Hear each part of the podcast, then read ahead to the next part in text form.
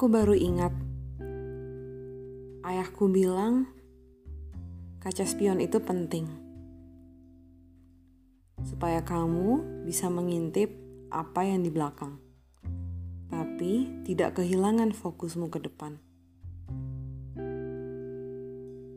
Sekarang sudah terlambat. Aku lupa untuk menggunakannya. Kaca spion ada, tapi aku lupa. Di saat aku harusnya melihat ke depan, aku malah menengok ke belakang. Terpana akan sesuatu yang fana dan seketika membuatku lupa.